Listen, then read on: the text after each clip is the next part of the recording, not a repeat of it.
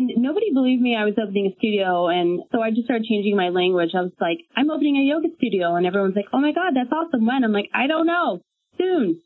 And it, once I started kind of declaring it and believing it, things just kind of started falling into place. The money became available. Didn't take that much to start up, but we were able to make it happen in a very short amount of time with very little. You want to learn effective ways to build relationships, generate sales, and grow your business from successful entrepreneurs, startups, and CEOs without listening to a long, long, long interview? If so, you've come to the right place. Gresham Harkless values your time and is ready to share with you precisely the information you're in search of. This is the I Am CEO podcast. Hello, hello, hello. This is Gresh from the I Am CEO podcast, and we're doing something a little bit different this year with some of our episodes. We're repurposing some of our favorite episodes around specific topics related to entrepreneurship.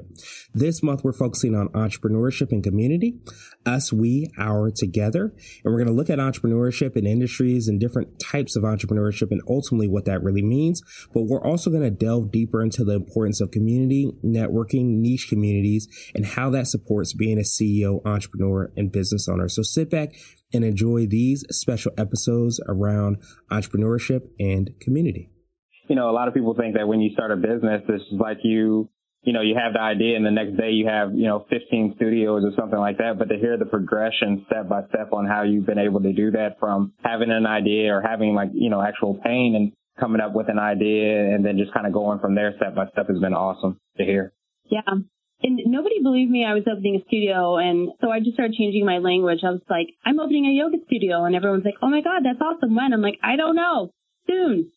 And uh, it, once I started kind of declaring it and believing it, things just kind of started falling into place. The money became available. Didn't take that much to start up, but we were able to make it happen in a very short amount of time with very little. Wow, that's powerful. Like, like you said, you, you spoke it into manifestation. Yeah, I just there was literally blood, sweat, and tears, like lots of crying. I didn't think it was going to work. Lots of sweat. We physically, we did our own build out, and then I got a paper cut on signing the lease. So there was blood too. Could you take us through, I guess, what some of the things are that you do at Honest Soul Yoga, and, and what kind of like makes you unique from maybe other potential studios that are in the area? So obviously our primary focus is yoga. We offer over 65 classes a week. Core offerings are for yoga classes for adults but we have expanded into family offerings. We do prenatal, babies, kids, and so forth. But again, our primary offering is for adults. It is all movement based, so primarily flow, but we do offer restorative yoga, which is something that is becoming more and more popular. Uh, a lot more people are looking like understanding that they need to relax. And we also are starting to add more things that are not just focused on the movement, like meditation. In addition to our yoga classes, we are a yoga training school. So we do train people to become yoga teachers. We offer a 200 hour program, which would be like an associate. And okay. then we have, we're launching a three 500 hour program this year, which would be more like a bachelor's program for more advanced teachers, teachers looking to take it to the next level. So we offer a lot of yoga and I think what separates us from other studios is we've really fine tuned what our brand is. We're very clear on what we offer and what we do well. I learned pretty quickly not to offer everything, but offer just a few services and get really good at those. Uh-huh. And then we also focus on our members. They're definitely our top priority and we take a lot of pride in our community. And I feel like our space reflects that, our physical space. We have very spacious rooms. We have a very spacious lobby with a lot of amenities like a tea bar and lockers and different things like that that they don't have to pay extra for. Okay.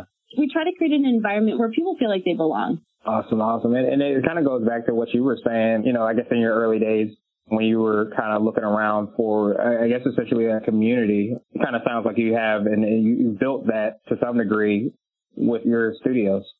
Yeah, we have a lot of military members. We're right outside Fort Belvoir, so we tend to get I mean, more than half our population of our studio is military. So we understand okay. that people are here for a short amount of time, usually two years. That's typically how long we have a client with military and they're looking for their home when they first get here, like getting grounded and getting back to feeling more like that a place that where they may belong or fit in. So we try to be that place for everybody. Like they feel welcome. We say their name when they come in the door. We have a lot of community based activities like a book club and happy hours right. and things just connect with other people so you can make friends.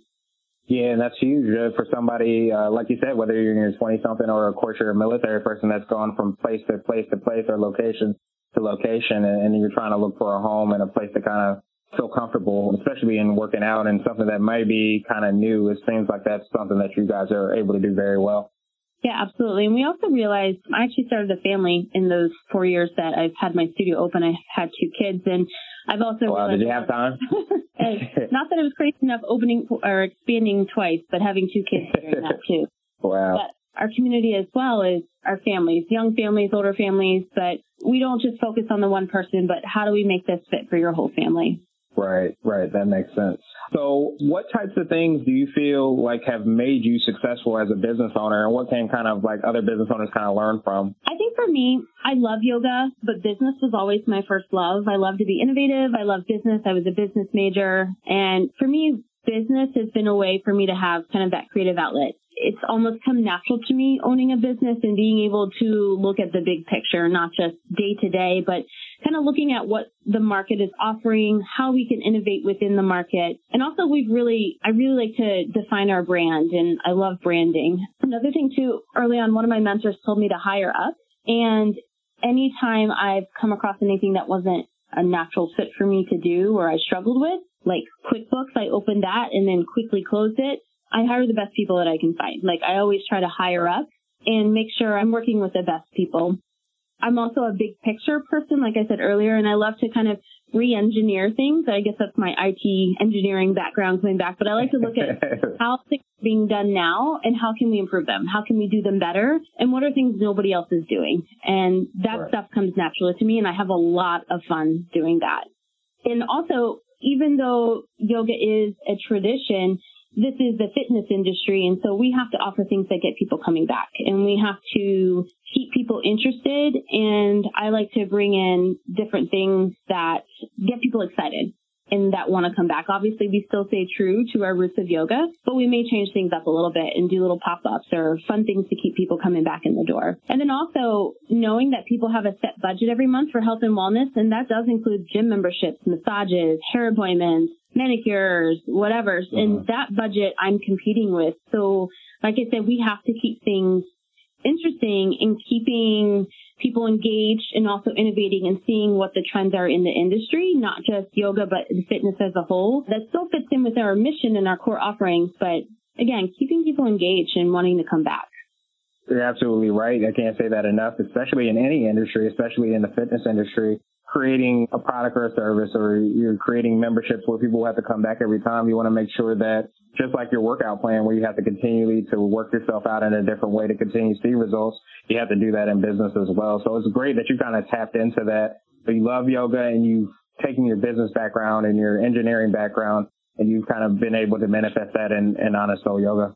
Yeah, and I think a lot of people that want to start businesses are are stressed in whatever career they may be in because they feel like they'll never get out of it. But looking back, mm-hmm. like being in IT and yoga sounds like two different careers, but I've been able to pull a lot of what I've done in my past jobs as a network engineer and project manager into my business now. So I, I look at all of my past experiences as kind of preparing me for what we're doing now. Interesting. In what ways have you have you kind of seen those kind of bleed through? Because most people think that um, I guess if you want to own a yoga studio, you have to go and be a yogi, but you can have different backgrounds, you're saying, and still be able to kind of pull from those skills or experiences. Yeah. And, you know, it's funny, everyone that comes to yoga, we have so many unique backgrounds, all different walks of life. I think people are attracted to yoga because it does change your life in one way or another. But mm-hmm. for me, being an engineer and project manager, like the business side of things, I'm able to organize better or understand how to organize my business from the back end. And I feel I laugh sometimes because a lot of stuff we did in the corporate world, I'm like, oh, yeah, HR departments and policies and procedures. We need all those things in a yoga studio. Right. right. And that's how you, I guess you've been able to kind of develop that culture to some degree. Yeah. I, um, this business, I still hire people. So we have right now almost 40 employees. So we have to have awesome.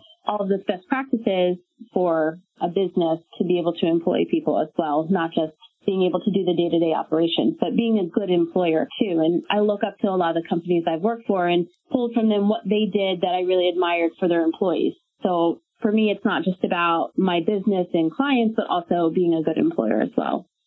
Awesome. Awesome.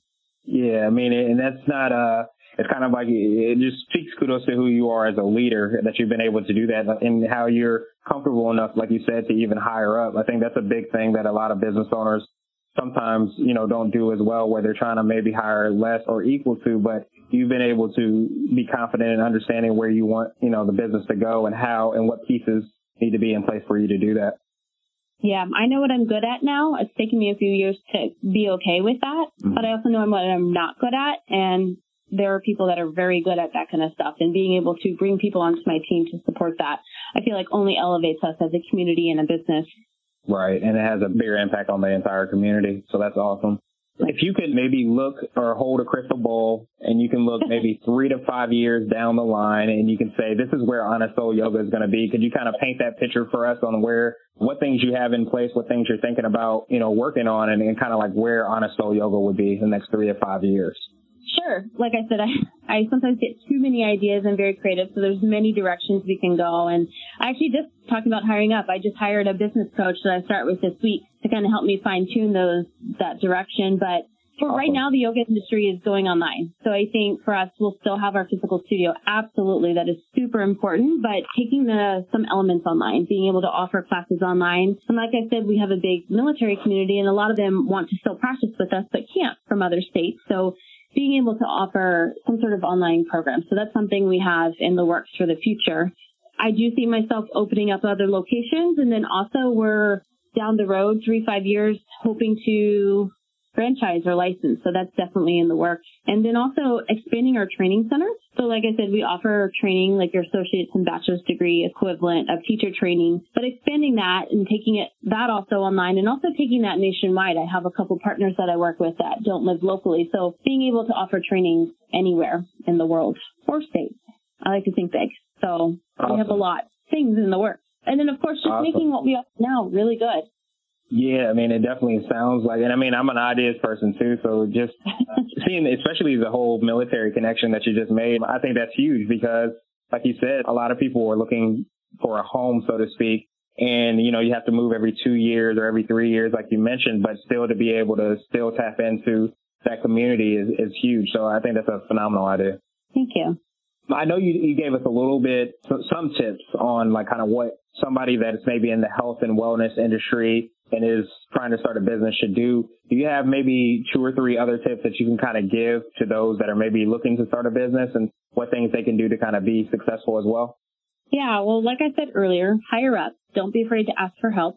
That was my tip. okay. Just understanding that as a business owner, know that we can't do everything by ourselves. Don't be afraid mm-hmm. to ask for help. And even if you can't afford good help or help at all in the beginning, maybe reach out to friends and family, but I think most importantly, have a really good website and okay. work with your team. And that team is your lawyer, your accountant, and banker. Like get to know people that are your team of support. Cause I've made a lot of mistakes in my business. I probably could write a book on that.